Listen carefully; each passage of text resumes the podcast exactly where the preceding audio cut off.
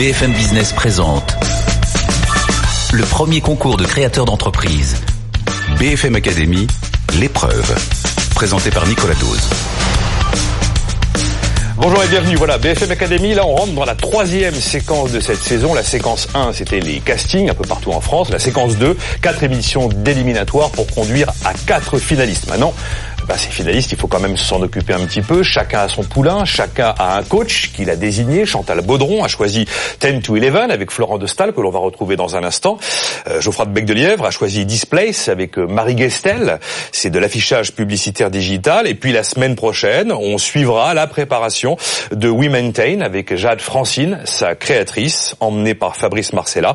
Et votre Robin, c'est Julien Latouche, l'entreprise qu'il a créée pour mettre en relation les avocats et les justiciables, qui donc été sélectionné comme finaliste par Evelyne Platnik-Cohen. Donc en route vers la finale, on y va et on va commencer cette semaine avec Chantal Baudron. Bonjour et bienvenue. Bonjour Nicolas. Et à, vos côtés, c'est donc euh, Florent de Stahl. Bonjour Florent. Bonjour Nicolas. Qui bien sûr nous parle de 10 to 11. BFM Academy. Le choix des coachs. Voilà, alors 10 to 11, vous le savez, c'est une blockchain privée au service des entreprises, c'est la blockchain B2B, comme il dit d'ailleurs lui-même Florent, la blockchain pour de vrai, il va s'occuper de tout ce qui est traçabilité, tout ce qui est suivi, tout ce qui est sécurité, et tous les documents sont éligibles, les bulletins de paie, les factures, le carnet d'entretien des véhicules, c'est véritablement la certification de l'ensemble de la base de données et de documents que possède une entreprise, c'est pour ça qu'on parle de blockchain privée, blockchain B2B. Alors, il y a quelques semaines, euh, euh, Chantal, vous aviez sélectionné parmi tous les candidats la BFM Academy 10 to 11, que vous avez finalement désigné finaliste.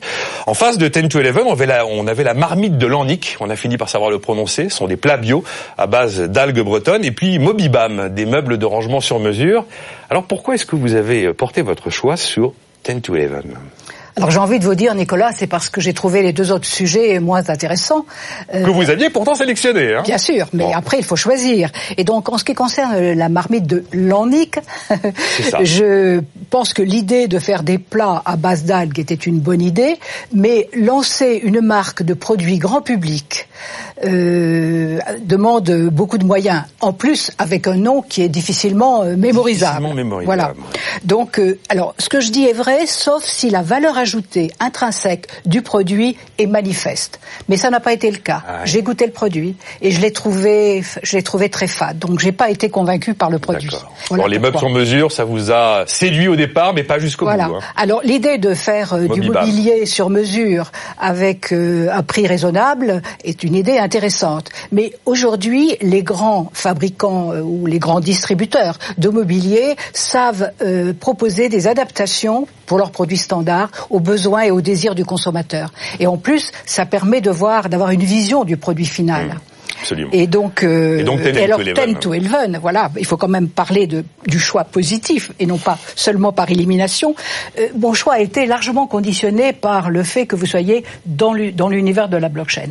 Euh, je reprends un propos d'un économiste qui dit la blockchainisation de l'économie aura encore plus d'impact que n'en a eu l'ubérisation. Donc je crois beaucoup à ce thème-là. Euh, et puis vous avez choisi dans les applications possibles de la blockchain dans l'entreprise, comme le disait Nicolas tout à l'heure, euh, l'application sur la certification des documents. Et euh, je crois que c'est un marché porteur puisque beaucoup d'entreprises émettent beaucoup de documents.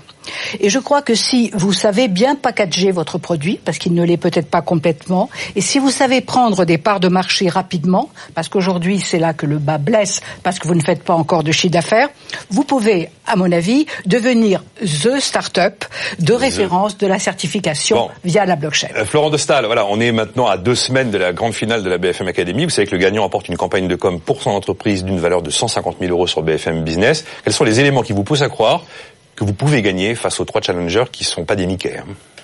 Bah, c'est brillamment résumé parce que de toute façon, en effet, la blockchain, c'est véritablement une révolution. Aujourd'hui, la blockchain dans le monde de l'entreprise, par contre, c'est quelque chose qui reste à inventer parce que la plupart des entreprises font simplement, on va dire, de la communication ou des tests. Et ce qui est intéressant dans la certification de documents, c'est surtout les automatisations qu'on peut déclencher derrière et la confiance qu'on peut créer pour, pour aller beaucoup plus vite, lutter contre la fraude. Et ça, l'ensemble des entreprises en ont besoin. Donc en effet, comme ça a été très bien rappelé, on va avoir besoin de grandir très vite. Donc on a besoin de visibilité parce qu'aujourd'hui euh, le marché arrive et c'est le premier qui va arriver qui va ah, gagner. Oui, ça c'est c'est valable pour plein de business. Justement, il y a encore du boulot effectivement, comme l'a dit très précisément Chantal Baudron. Alors euh, cet accompagnement a été mis en place par Chantal, qui a décidé de vous faire rencontrer quelqu'un qui pouvait probablement vous aider. BFM Academy, le coaching.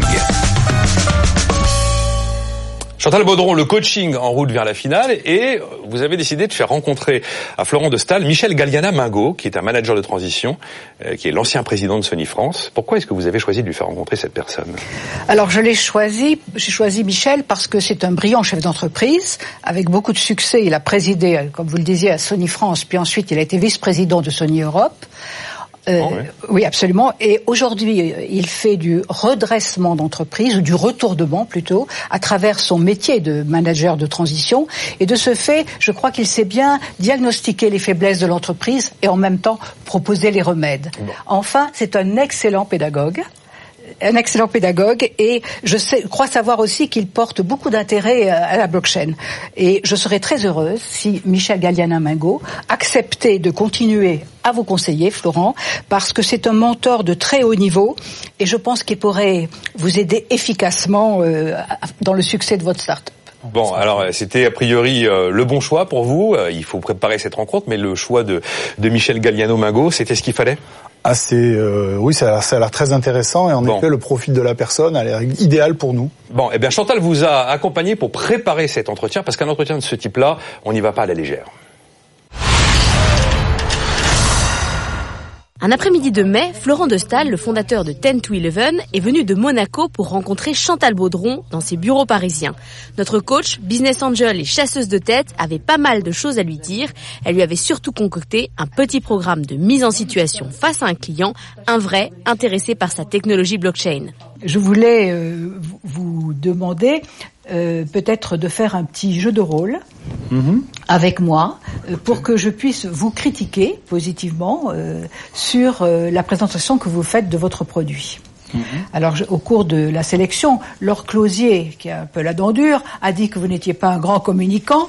On va essayer d'améliorer les choses. Lui répondre, mais... Voilà, on, on, va essayer d'améliorer les choses. Bien sûr. Alors, euh, je suis le DSI euh, d'une société d'affacturage, mhm. et comme euh, j'ai entendu parler de votre entreprise, je vous ai fait venir pour que vous me disiez en quoi euh, votre 10 to 11 euh, peut être pour moi d'un bon apport euh, dans l'ensemble des problématiques concernant mes documents. J'ai envie de vous dire comme ça, sans avoir préparé le sujet, que la facturage, si on imagine que du coup vous avez la certitude de pouvoir escompter vos factures, si vous avez la certitude qu'il n'y ait pas de fraude, vous allez pouvoir automatiser un certain nombre d'actions entre les différents acteurs. Là où la blockchain va être très forte, c'est qu'on apporte de l'interopérabilité et il n'y a pas un système centrale qui parle pour les autres, ce sont l'ensemble des systèmes avec une gouvernance métier. Donc j'ai envie de vous dire que là, là on, a vraiment quelque chose qui peut vraiment les intéresser, mais pour ça il faudrait qu'on discute un peu plus du process métier. Mais j'ai envie de je pense que si véritablement il y a besoin d'automatiser les choses ou de ne pas perdre du temps à contrôler les choses, et je pense que c'est ce qu'ils font beaucoup dans la facturage, il y a un vrai gain euh, avec la blockchain, surtout une blockchain privée. Face à cette présentation que vous venez de faire, euh, Florent, je voudrais juste faire deux ou trois remarques. Je pense que euh, j'attendais que vous soyez peut-être plus euh, focalisé, que votre réponse soit plus synthétique et que je sache tout de suite d'emblée vraiment ce que vous pouvez m'apporter. donc je crois qu'il faudra travailler là-dessus peut-être pour des réponses à la fois plus synthétiques et plus percutantes, je pense. Ensuite, le point aussi sur lequel, à mon avis, vous avez à travailler, c'est ce que je crois, c'est qu'aujourd'hui, beaucoup beaucoup de SS2I, euh, beaucoup d'éditeurs de logiciels, etc., vont se mettre sur le créneau de la blockchain. C'est sûr. Voilà. Et donc, vous qui avez un peu d'avance, puisque vous travaillez là-dessus déjà depuis 2-3 ans, euh, il me semble qu'il serait bon que vous packagiez votre produit, peut-être plus que vous ne l'avez fait, de, de, façon à justement à, garder à garder cette avance. Euh, et en matière de communication, puisque vous m'avez dit que c'était un projet, que vous allez communiquer quand vous aurez levé de l'argent, je pense qu'il serait bon aussi que vous associez 10 to 11 davantage à votre application qui est une application de certification de documents. Vous voyez, là, je crois qu'il y a quelque chose à faire et à, travailler. Encore une fois, je vous rejoins, hein, mais on, est tout à fait conscient de nos faiblesses, euh, en même temps de nos forces, c'est-à-dire qu'on a, on a conscient qu'aujourd'hui, beaucoup de sociétés font de la communication sur la blockchain. Euh, la blockchain PowerPoint, ça, ça marche très très bien.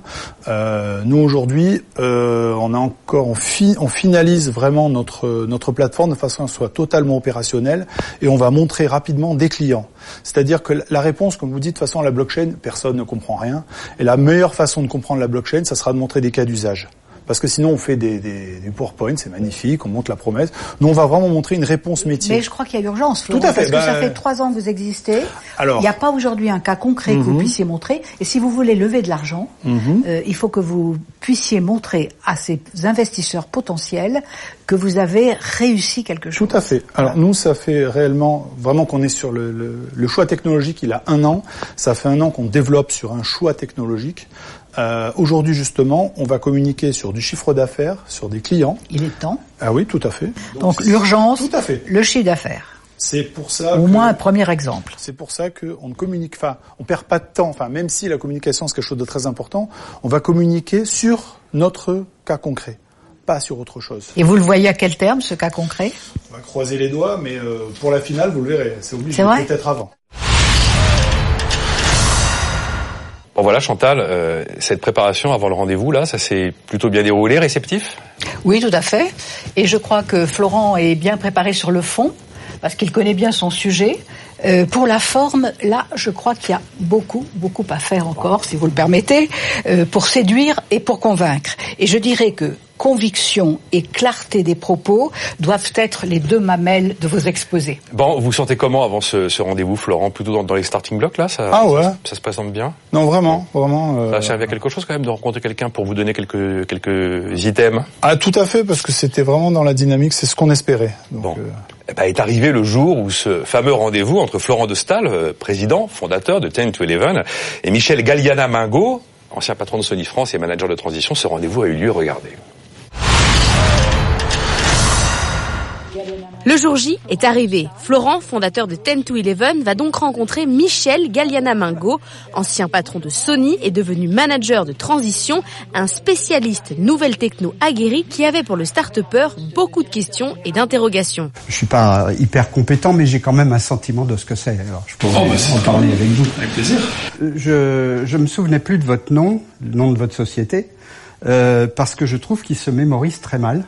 D'accord. Alors, euh, en deux mots, euh, 10 to 11, c'est beau et, et c'est simple en anglais, mhm. mais alors quand vous écrivez ça en français, ça donne un sigle épouvantable qui est une espèce de succession de, de digits de 0 et de 1. Oui. Et, et, alors ça, c'est impossible euh, bah, ni à décrypter ni à mémoriser, à mon sens. Hein. Je suis peut-être un peu euh, un peu virulent. Non, alors bon, euh, moi justement, alors au base, on voulait on voulait un nom qui sonne un peu anglo-saxon. Hein, c'est clairement donc on cherchait on cherchait quelque chose euh, comme ça. Euh, le, la genèse du nom, en fait, c'était quand on faisait un brainstorming sur le nom, on cherchait euh, on avait vu un documentaire des années 80 où il y avait deux rockers qui avaient inventé un amplificateur qui au lieu de jouer jusqu'à 10, il jouait jusqu'à 11. Il disait it goes from 10 to 11. On avait trouvé ça tellement rigolo. Bon, à l'époque, on cherchait un nom, on s'est dit allez 10 to 11, ça sonne bien. Euh... Non mais c'est bien, c'est bien. Alors en fait, en vous écoutant, je me dis il faut garder ça, mais il faut l'écrire 10 to 11. Il faut pas faire ce sigle euh, Il faut qu'on améliore peut-être. Très rébarbatif. Oui, alors c'est vrai que encore une fois, euh, notre com, on, a jugé, mais peut-être à tort, parce qu'on n'est pas des experts là-dedans, que pour la partie techno, pour moi, elle était suffisante, qu'on n'était pas besoin de se focaliser, de faire des choses plus développées. Ensuite, forcément, il faudra la travailler. Ah, déjà, le 10 et 11, il y avait un 0 à 1, ça allait bien pour le, binaire. On dit, bah, allez, ça fonctionne, on va pas être jugé là-dessus. Maintenant, de toute façon, clairement, quand on va sortir notre solution, quand on va aller vraiment vers une offre beaucoup plus commerciale, il y aura sans doute un travail à faire, c'est indéniable. Moi, je crois que, en plus des difficultés habituelles des, des startups, vous en avez une de taille, c'est l'évangélisation. Ah. C'est-à-dire comment arriver à faire connaître euh, un objet qui est, qui est très opaque pour la plupart des gens. Mhm. Et j'ajouterais plus que cela, Comment ne pas perdre votre temps à expliquer la blockchain à des centaines ou des milliers de personnes qui seront ravies de découvrir quelque chose de nouveau mais qui vous achèteront jamais rien mhm. Et comment arriver à sélectionner là-dedans des, des gens qui ont vraiment un intérêt qui peut se traduire par une demande solvable. De toute façon, la blockchain, c'est pas possible de comprendre. La blockchain, c'est les clients qui l'expliquent, et nous, ce qu'on espère sortir. c'est une très bonne, très bon réflexe. Très rapidement, puisqu'on est dans le, la, partie pour les entrepreneurs, c'est de montrer, on espère pour la finale, de montrer un cas concret d'usage de notre technologie pour dire bon, vous n'avez pas compris ce que c'est que la blockchain, c'est pas très grave. Mais ce qu'on va vous montrer, c'est quel problème de traçabilité, d'automatisation et de sécurisation on a résolu avec des clients qui vont vous dire bah, avant on n'avait pas ça, maintenant on l'a et c'est grâce à la technologie. Et en conclusion, il se trouve que c'est de la blockchain. Mais même si c'est pas de la blockchain, ça peut être ce que vous voulez, c'est pas très grave. Ce qui est important, c'est quelle problématique métier on va résoudre. Et c'est très modeste parce que on n'est pas des experts métiers. Là, on est sur. il faut, faut connaître la problématique métier. La blockchain ne répond pas à tout. Exactement. Si vous vendez euh, le package euh, SAP, vous n'allez pas expliquer ce qu'il y a à l'intérieur. Personne ne s'y intéresse d'ailleurs. Donc euh, vous avez raison. Ça vous permet de vous démarquer par rapport à tous les aspects négatifs qu'il peut y avoir sur les crypto-monnaies. Alors, vous, voyez, je trouve que ce que vous venez de me dire est très bon et très clair. Et inversement, dans votre ce que j'ai vu à la télévision, euh, vous parliez de confiance et vous donniez l'impression de vouloir vendre de la confiance. Et là, je me suis dit, il est mal parti. Parce que euh, c'est tellement complexe et puis tellement lié avec euh, les crypto-monnaies que vous êtes à peu près sûr d'avoir de ah, la défiance. Ah Donc vous n'allez pas vendre de la confiance à des gens qui naturellement ont de la défiance. Vous n'y arriverez pas. Non, non. Alors... Vous pouvez après les convaincre qu'il ne faut pas qu'ils aient peur. Mhm. Ça oui, mais ça ne sera pas l'argument de vente. Bon, Florent Dostal, voilà, cette rencontre a eu lieu. Alors, c'est quoi la suite? Est-ce qu'on peut espérer? Peut-être que d'ailleurs, Michel Galliano-Mago vous accompagne, comme le suggérait Chantal Baudron, un petit peu plus sur la longueur. Vous en retenez quoi? Et vous en espérez quoi? Alors c'est pas impossible parce qu'en fait je pense qu'on l'a beaucoup intéressé, on a un peu, on a un peu suscité sa curiosité. C'est vrai que les questions étaient un peu, étaient très pointues et on a compris que quelqu'un qui maîtrisait vraiment très bien son sujet. Euh, nous on a vraiment expliqué qu'aujourd'hui ceux qui allaient nous vendre, ça allait être nos clients et il nous a dit en effet que vu la difficulté de ce genre de, de de projet, les clients, c'était la solution et qui trouvaient que c'était une, démarche très intéressante. Maintenant, la, balle est dans notre camp. Oui, mais la boucle se boucle pas mal avec ce que disait Chantal, chiffre d'affaires et clients. Voilà, ah, vous avez un peu de talent d'Achille quand même. Hein. Tout à fait, mais en même temps, c'est le, le, pendant de toutes les sociétés dans la techno aujourd'hui. Sans chiffre d'affaires, sans clients, sur une promesse, on lève pas. Bon, de toute façon, maintenant, euh, effectivement, il faut évangéliser avec le, le, produit qui est le vôtre, parce que quand vous dites blockchain B2B euh, opérationnel et privé pour les entreprises, on a besoin quand même d'une petite fiche de rappel. Hein. On a des clients, on va vous faire une annonce très bientôt. On est arrivé à un moment particulier dans cette émission, ça s'appelle les QQT. les QQT, ça s'appelle, en fait, ce sont les questions qui tuent. Et elles sont signées Laure Closier. BFM Academy. Les questions qui tuent. Bon, vous la retrouverez la semaine prochaine, Laure Closier, mais c'est elle qui est l'auteur absolu des questions qui tuent, qui sont sous mes yeux, que je vais reprendre au mot près une espèce de QCM euh, mi-sérieux, mi-pas sérieux, donc soyez pas déstabilisés. Si vous, si vous avez zéro bonne réponse, il euh, n'y a pas une corde de pendu qui vous attend. Hein. Première question, quand vous parlez de Bitcoin dans un média, qu'est-ce qu'il se passe sur les réseaux sociaux? Réponse A, vous avez un torrent de fans pour vous remercier, ou réponse B, vous avez un torrent de fans pour vous insulter? Parce que nous, on en parle, et je peux vous dire qu'on sait. Les deux, mon capitaine. Alors généralement, c'est plutôt l'insulte. Hein. C'est une espèce de, ah, c'est une chapelle, c'est une, c'est une, église avec euh, bah. avec les ponces pilates et, et les croyances. Nous, on parle à cette chapelle. Les, bon, vous parlez à cette chapelle, voilà. Euh, deuxième question qui a créé le Bitcoin? James Bitcoin, d'où le nom de la monnaie. Euh, Satoshi Nakamoto, un illustre inconnu qui n'a peut-être de japonais que le nom. Ou alors vous le savez, mais vous mais vous le direz pas parce que dès qu'on rentre sur le terrain du créateur du Bitcoin, on prend tous les risques. Alors Satoshi, mais on ne sait pas si c'est un ou plusieurs personnes, et je pense qu'il y a beaucoup de gens qui aimeraient savoir qui c'est. Bon, elle avait euh, considéré que c'était la réponse c'est l'or. Je considère que vous avez quand même la bonne réponse, parce qu'effectivement jusqu'à présent 1980, enfin 2009, ah, je sais 99, je sais plus. Bon, non, non, non, non, c'est 2009, un truc comme ouais, 2009, je crois, effectivement. Euh, troisième question, quelle innovation n'existe pas? N'existe pas. Hein le Kodak Coin, la crypto-devise pour mieux contrôler la gestion des droits à l'image le Purina Coin, une crypto-monnaie pour mieux contrôler la gestion des croquettes. Ou la blockchain Carrefour, technologie issue de la blockchain pour mieux tracer la filière du poulet. J'ai envie de dire la deuxième, mais euh, en même temps, on n'est pas dans les cryptos. Il, y a deux, écosystèmes totalement différents. C'est la blockchain privée, la blockchain publique. Mais vous allez voir. Euh, Elle a prévu justement des. Alors effectivement, c'est la deuxième. Remarquez, ça pourrait exister. Hein. Euh, à la seconde où nous parlons, euh, un Bitcoin, ça vaut combien? Réponse A, 1 dollar. Réponse B, 1 million de dollars. Réponse C, les deux sont possibles. Ah, sur le temps, les deux sont possibles. Exactement. Si on voit la courbe du Bitcoin, ça a valu quoi pendant deux ans 90 cents. Hein. et puis on sait jusqu'où c'est allé quand même. Euh, cinquième et dernière question. Que répondez-vous à ceux qui vous parlent tout le temps de Bitcoin alors que votre techno s'appuie sur la blockchain justement et n'a rien à voir avec le seul Bitcoin et qu'on a tendance à confondre les deux?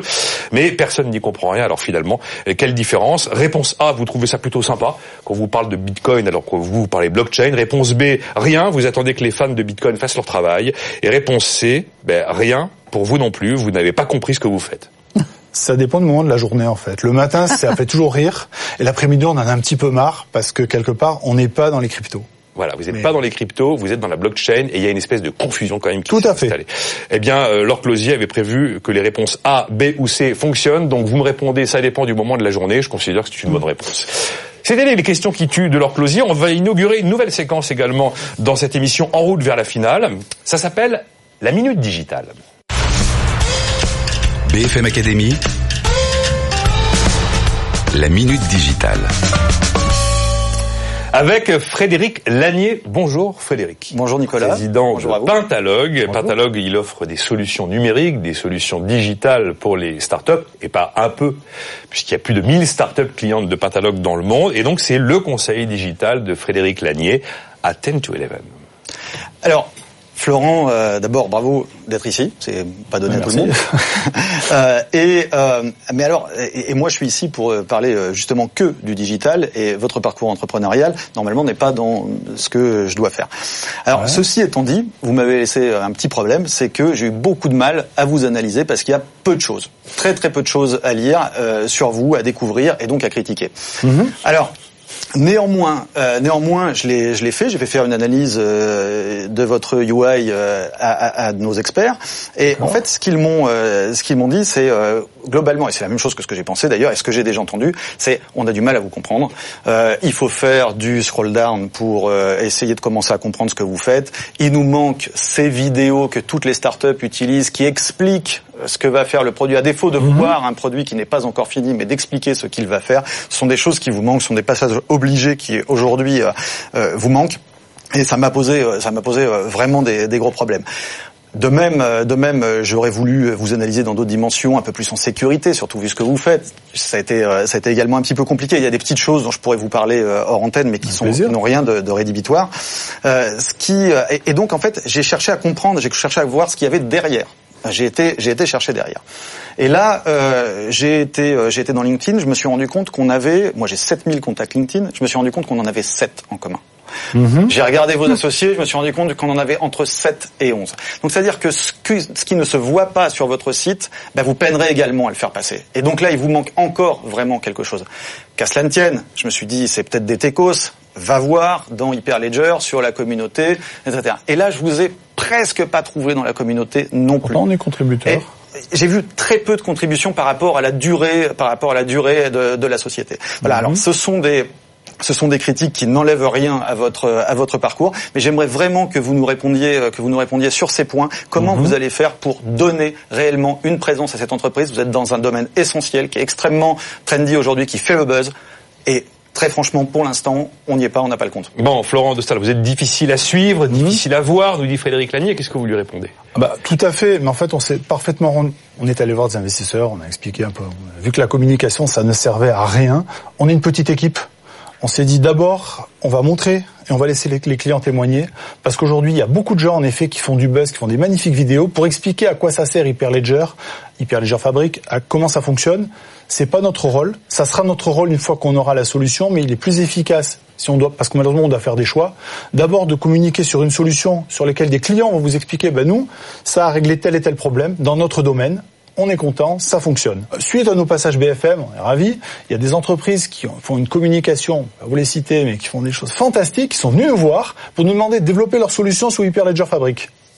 Bon, mal. si je vous ai bien suivi, euh, ce que dit Frédéric est vrai, mais chaque chose en son temps. Cette première partie d'émission touche à sa fin et c'est l'ultime conseil du coach. BFM Academy, l'ultime conseil du coach. Chantal Baudron, il faut faire vite, je vous le cache pas, on est un peu à la bourre. L'ultime conseil du coach avant la finale, où ce sera le, la foire d'empoigne. Oui. Mon dernier conseil, Florent, je voudrais vous rappeler que jusqu'à maintenant, vous avez bénéficié d'un climat plutôt bienveillant. Or, euh, la finale peut ressembler à un pugilat. Euh, les autres coachs vont être sans pitié avec vous. Alors, mon conseil, ne vous laissez pas désarçonner. Restez serein et faites des réponses pro. Je crois que vous avez tout ce qu'il faut pour remporter la finale de la 13e saison de la BFM Academy. Eh bien, on verra ça donc d'ici un peu plus d'une semaine et vous serez accompagné notamment par Chantal Baudreau pour vous soutenir dans ce pugilat, ou en tout cas dans cette épreuve. On marque une pause dans cette BFM Academy. On se retrouve dans un instant avec notre deuxième finaliste, Marie Gestel. Elle nous présente Displace, la vente d'espaces publicitaires digitaux, et elle est accompagnée par Geoffroy de Bec de Lièvre.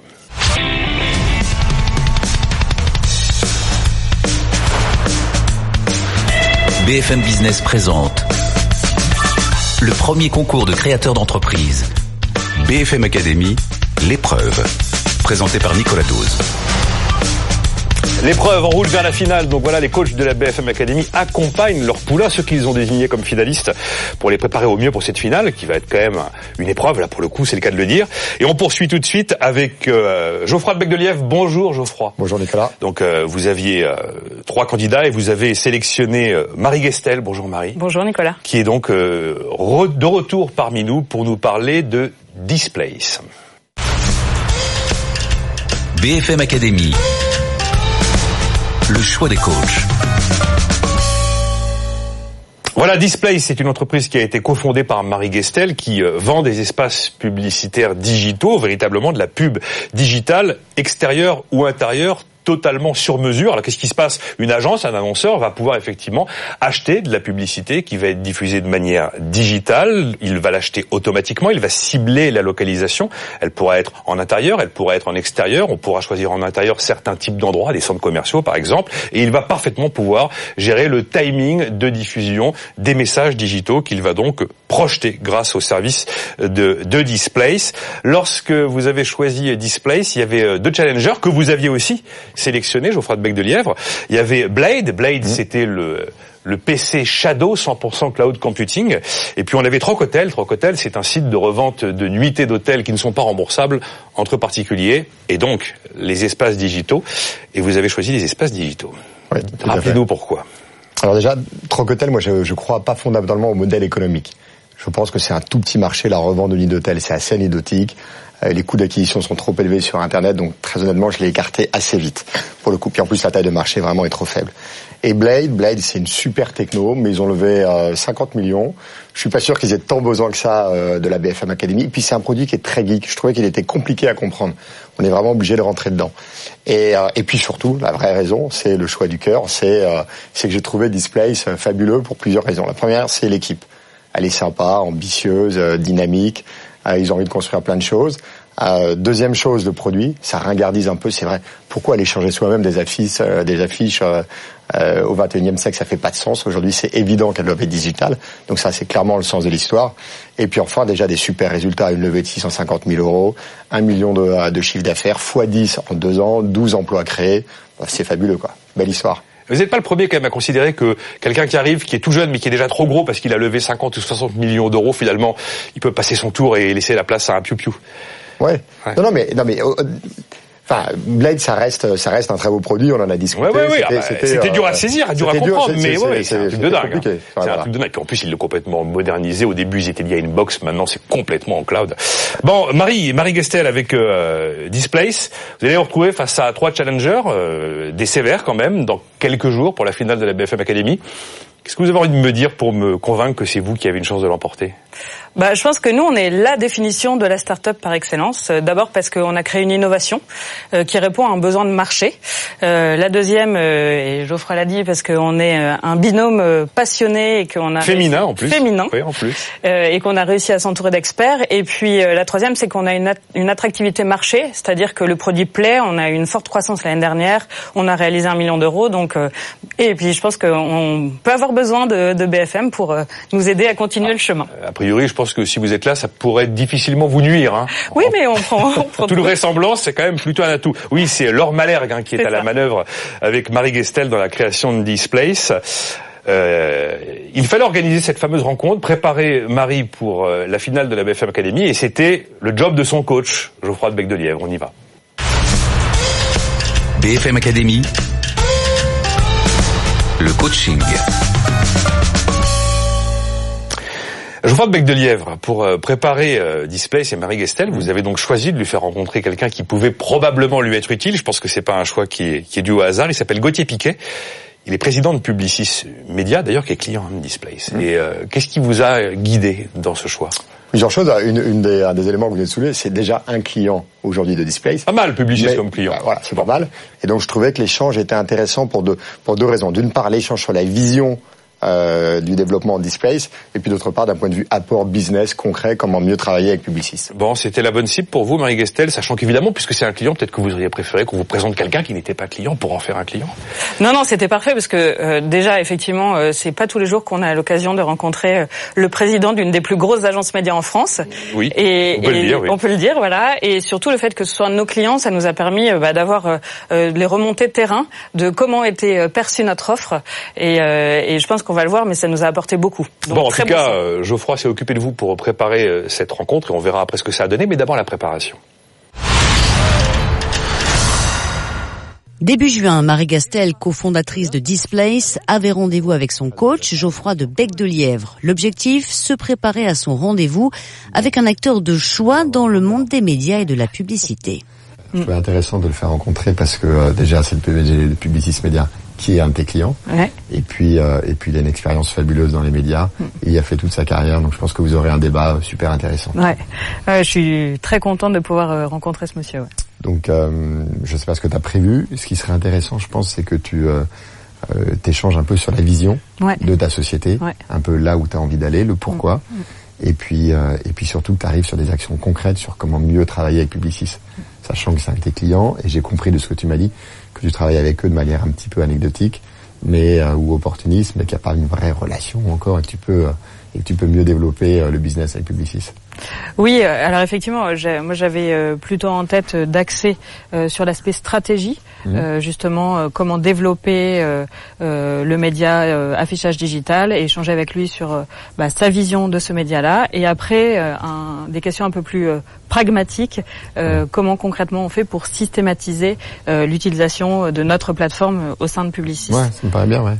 Mais du coup, moi, ce que je voulais voir avec toi, mmh. c'est comment j'axe la discussion. Euh, mmh. Est-ce que je vais euh, d'un point de vue uniquement stratégique, mmh. puisqu'il est quand même euh, dirigeant de Publicis euh, et il n'est pas dans les questions très opérationnelles, ouais. ou je peux quand même essayer d'être un peu pragmatique et de, de, voir avec lui bah, comment je fais pour pour systématiser l'utilisation de ma plateforme. Ouais, moi, je trouve que c'est bien de commencer par la strat, parce que j'ai sa vision qui dirige aujourd'hui un certain nombre de marques et qui les a développées.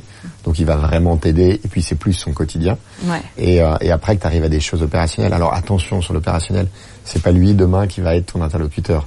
Tu vois, il, Je il, bien, est ouais. beaucoup moins ouais, le fait ouais. d'être le patron mm -hmm. aujourd'hui de, de, de Publicis Media. Donc ce qu'il faudrait que tu obtiennes de lui, à mon avis, euh, c'est euh, comme résultat concret, c'est des mises en relation avec euh, le directeur des conseillers ou le directeur des ventes, mais en tout cas que lui puisse t'aider à mieux travailler. C'est pas lui qui va le faire, mais qu'il puisse te mettre en relation avec les bonnes personnes et qu'il y ait un engagement idéalement de sa part là-dessus, ce serait idéal. Et à, à ton avis, euh, si je dois retenir un objectif euh, de, de, cet entretien, c'est quoi selon toi? Ouais, Comment bah, je pourrais dire que l'entretien est réussi? Ou un résultat? Bah, C'est qu'il te présente aux bonnes personnes pour avancer. Je pense que c'est vraiment ça. Là, tu te dis, euh, bingo, j'ai gagné. quoi. Ouais. Parce que ça va vraiment t'aider dans le développement de, de ton chiffre d'affaires et de ta boîte. Bon, faut que j'arrive à décrocher ça alors. Ouais, ouais, mais ça, tu vas y arriver. Ok. Geoffroy, est-ce qu'elle est prête pour le rendez-vous? Elle est archi prête. Hein, archi prête? Ouais, ouais, non, non, mais, elle, ça c'est le ça c'est le cri du cœur du du non, coach mais... qui, qui défend son non, qui défend elle, son elle, finaliste. Connaît parfaitement son sujet. Contrairement à ce qu'elle pense, elle est hyper à l'aise devant les médias. Ouais. Elle est très à l'aise devant la caméra. Elle s'exprime super bien. Donc euh, détendu, c'est bon. Bon, c'est flippant d'aller à ce type de rendez-vous, euh, Marie Gestel? Alors oui, c'est toujours flippant. D'une manière générale, oui, mais effectivement, euh, on, on s'est bien préparé. Euh, je savais exactement ce qu'il fallait euh, lui dire et ce que je voulais en obtenir. Donc euh, bon, alors donc, on va voir justement ce que vous vous êtes dit, puis vous me direz après si vous espérez en obtenir quelque chose de plus. C'est parti. Gauthier Piquet, DG de Publicis Média, a accepté de passer quelques instants avec notre finaliste de la BFM Academy.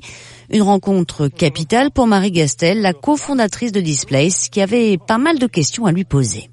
Moi, ce que je voulais voir avec vous, c'est deux choses. Euh, la première, c'est que je voulais qu'on échange sur le DOH, donc l'affichage mhm. digital. Nous, on a une conviction forte avec Laure, mon associé, euh, bah, c'est que l'affichage digital est un bon mix euh, entre le digital, grâce à la flexibilité et la réactivité, et la puissance de l'affichage qui est un média offline. Donc, euh, on, on, est vraiment convaincu de ça, et je voulais qu'on puisse échanger euh, là-dessus. si vous y croyez aussi. Bah, pour vous répondre, oui. je pense que vous avez saisi une très belle opportunité euh, du marché publicitaire de la communication.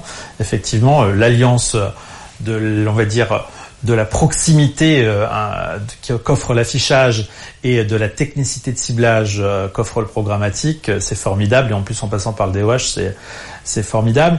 Après, je pense que il y a, vous avez deux enjeux devant vous. il y a un enjeu de pédagogie mm. parce que vous êtes en train de faire quelque chose d'innovant et donc, euh, eh bien, il faut comprendre cette innovation. Puis je crois que vous, ça fait trois ans que vous existez. Donc en, trois ans, eh ben, on garde tous une image d'avoir testé au début. Et puis on voit pas tout le travail que vous avez réalisé. Donc je pense que c'est très important de continuer cette pédagogie, d'expliquer comment vous avez étendu votre offre, comment vous avez monté la qualité de votre offre. Et puis il y a aussi un enjeu, tout simplement, eh bien, je pense, de plus en plus, eh bien, de travailler à la qualité de l'offre et donc au référencement euh, de vos partenaires parce que on est dans un métier qui demande, on va dire, un double regard sur l'efficacité, euh, un regard sur le ROI, un regard sur euh, les conditions d'achat. Et donc, vous devez montrer que, eh bien, vous avez réussi à combiner le meilleur des deux mondes, le ciblage et cette technicité live offerte par le digital et notamment le programmatique, et puis cette qualité d'espace, cette qualité de contact euh, offerte par l'affichage.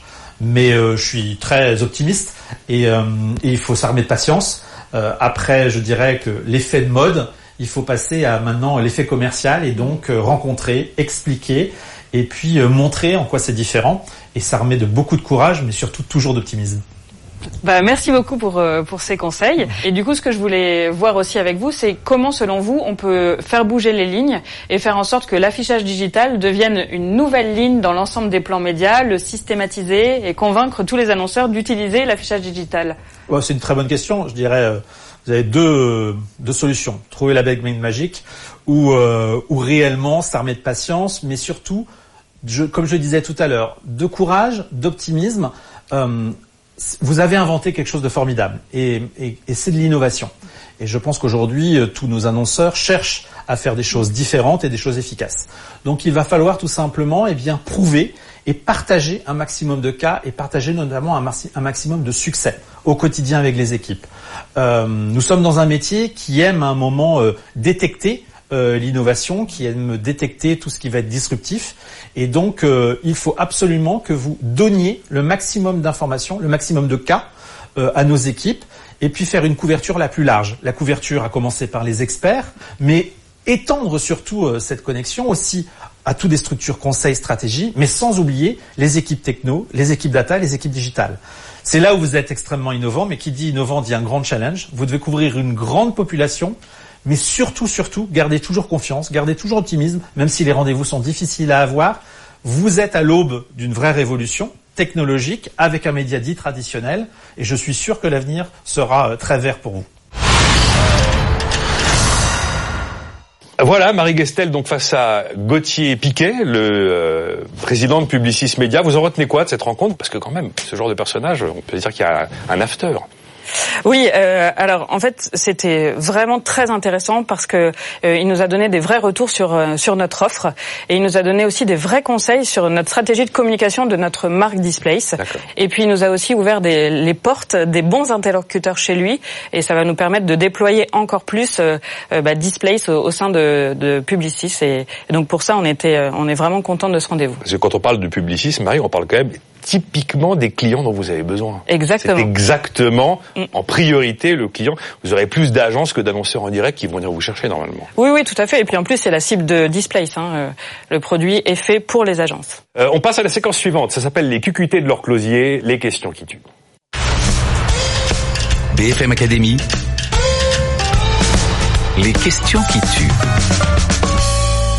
Bon, Encore une fois, Laure n'est pas avec nous cette semaine. On la retrouvera la semaine prochaine. Je n'assume absolument aucune des questions que je vais vous poser sous forme de QCM, car c'est Laure qui les a intégralement écrites et je les je les ai toutes reprises au mot près. La première question, qui ne vous déteste pas, Marie, parmi ces catégories de population? Les écolos, les antipubes, les colleurs d'affiches ou les philatélistes?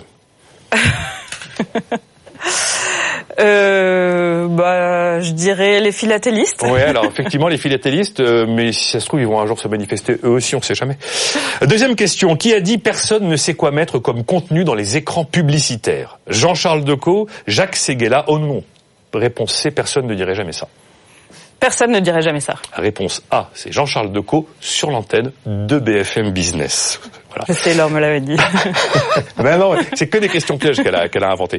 Troisième question, qu'est-ce qui consomme le plus d'électricité? Un écran publicitaire, réponse A, un téléphone portable ou un chauffage électrique?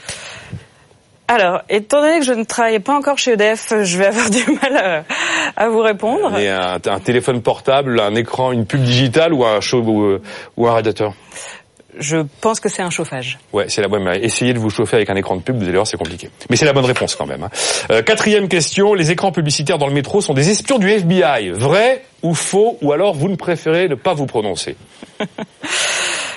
Faux, évidemment. Ouais, faux. Bah oui, il n'y a pas de caméra dans les panneaux, c'est interdit. Euh, mais enfin, personne ne dit que c'est impossible. Hein. Bon, on verra comment les choses euh, évolueront. Et la cinquième question, imaginez et made in leur closier, je le répète, les écrans publicitaires devant lesquels personne ne passe sont a. Détruits dans d'atroces souffrances. B. Vendus pas cher. C. Donnés gratuitement à des associations pour en faire la promotion. Alors moi je dirais réponse D. Euh, il n'y a pas, il y a pas, il y a pas, de proposition D. Il n'y a pas d'écran devant lesquels personne ne passe. Ah bon. Donc, euh, Alors dans ces cas-là, on dira à leur Closier qu'il lui manquait un élément d'expertise. Elle, elle vous expliquait que c'est la réponse B. En fait, on le solde. il y a quand même des écrans dans lesquels il y a un peu moins de monde que d'autres. Hein. Oui, mais pas personne. Mais pas pour vos pubs digitales, parce que vous êtes en capacité de les mettre là où il faut, c'est ça C'est ça. Voilà, c'était les questions qui tuent de leur Closier. On la retrouve la semaine prochaine. La suite de cette émission avec la minute digitale. BFM Academy,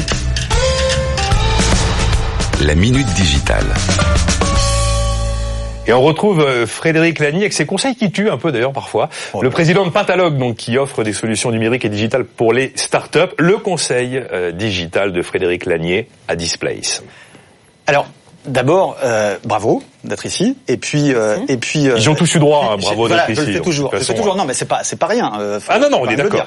Bon, et, et, et, ensuite et ensuite euh, bravo aussi parce que en fait vous avez travaillé sur une idée sur la à laquelle j'avais pensé il y a des années et des années. Donc d'abord d'abord le dire. Et en fait, ce qui veut dire que vous avez travaillé dans la digitalisation de quelque chose d'existant.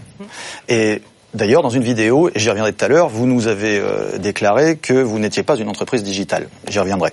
Euh, pour l'instant, pour l'instant, ce que je dirais, c'est que si je juge maintenant ce que vous avez fait, ce que vous avez mis en ligne, euh, globalement, globalement, c'est très propre. Je comprends ce que vous faites assez rapidement assez rapidement ne veut pas dire immédiatement et il reste quelques critiques euh, il reste quelques critiques à faire euh, euh, globalement d'abord m'a-t-il semblé, et j'ai beau être un peu dans le, domaine, vous abusez et réabusez du jargon. Euh, je, pense qu'on pourrait encore mettre quelques acronymes de plus dans la page, ça serait super.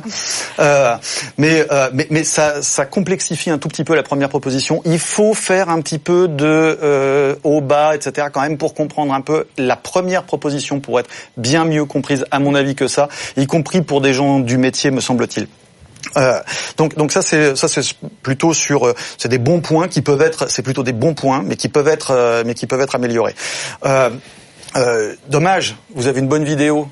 Pourquoi elle n'est pas dans la page d'accueil? Et pourquoi près de la vidéo pas mettre un call to action, quelque chose qui engage le visiteur à faire quelque chose dès la page d'accueil? Au fond, au fond, vous ratez quelques occasions de ce type-là, mais je dirais que globalement, on a compris ce que vous faites j'ai dit que je reviendrai à je ne suis pas une entreprise digitale.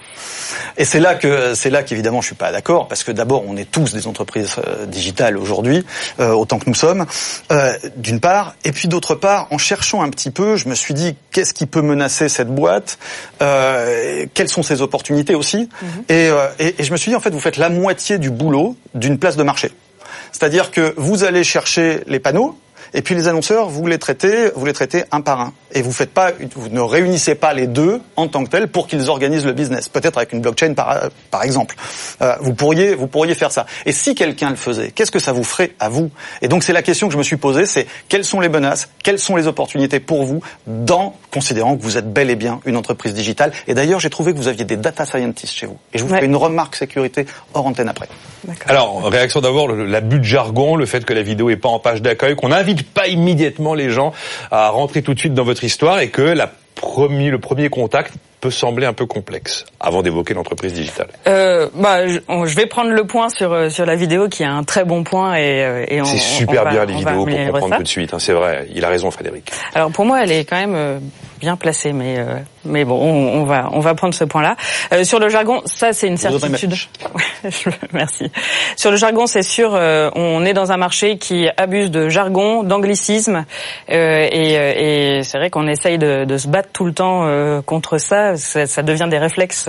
Mais euh, effectivement, il faut, il faut qu'on essaye de vulgariser peut-être un peu plus euh, tout ça. Et alors, euh, vous êtes une entreprise digitale, il est temps de l'assumer visiblement. Oui, alors je, moi j'avais pas forcément mémoire qu'on ait dit qu'on n'était pas une entreprise digitale. J'ai vu ça dans une vidéo. Ouais. Ah oui. Bon, bah euh, non, euh, on s'assume euh, en étant une entreprise digitale, donc on est plutôt une place de marché. Donc ça veut dire que peut-être que on l'a pas assez bien expliqué, mais on est vraiment une place de marché où on met en lien les afficheurs d'un côté et les annonceurs via leurs agences médias de l'autre. donc d'accord. Voilà. vous savez, Marie, je crois que c'est la première fois que vous m'expliquez Displace avec les termes que vous venez d'utiliser.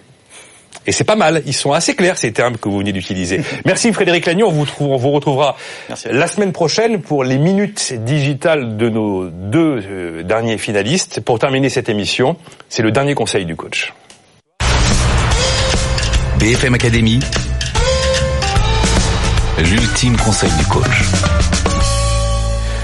Geoffroy de Bec de Lièvre, Chantal Baudron tout à l'heure euh, a invité euh, son finaliste à se préparer à un pugilat lors de la finale de la BFM Academy. Vous savez que ça va pas être tendre, il y aura quand même quatre entreprises.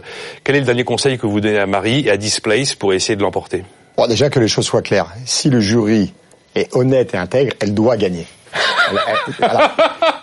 Elle, a la meilleure société. Bah, vous serez son avocat, mais je vous rappelle qu'en face, les autres vont être procureurs et ça va. C'est un état de fait. Bon. Après, on sait que la réalité, effectivement, le jour J, il peut y avoir de l'ambiance, etc. Non, je pense qu'il faut qu'elle y mette son cœur, de l'émotion, et on a vu l'année dernière que, que voilà, c'était le, le, gagnant était celui qui qui le euh, qui le vivait le plus par son cœur. Il y en a le plus. Il y en a un autre qui est assez bon sur le terrain de l'émotion, vous verrez. Merci Geoffroy de Bec de Lièvre, merci Frédéric Lanier et Marie Gestel avec Dispace. On se quitte, cette émission est terminée. On se retrouve dans une semaine avec la deuxième émission en route vers la finale avec We Maintain, Jade Francine, qui sera coachée par Fabrice Marcella. Elle a créé, vous avez cette place de marché de la maintenance des ascenseurs le moyen de transport le plus utilisé au monde, figurez-vous. Et également Evelyne Platini-Cohen avec votre Robin, Julien Latouche, et sa mise en relation sur mesure entre les avocats et les justiciables. À la semaine prochaine.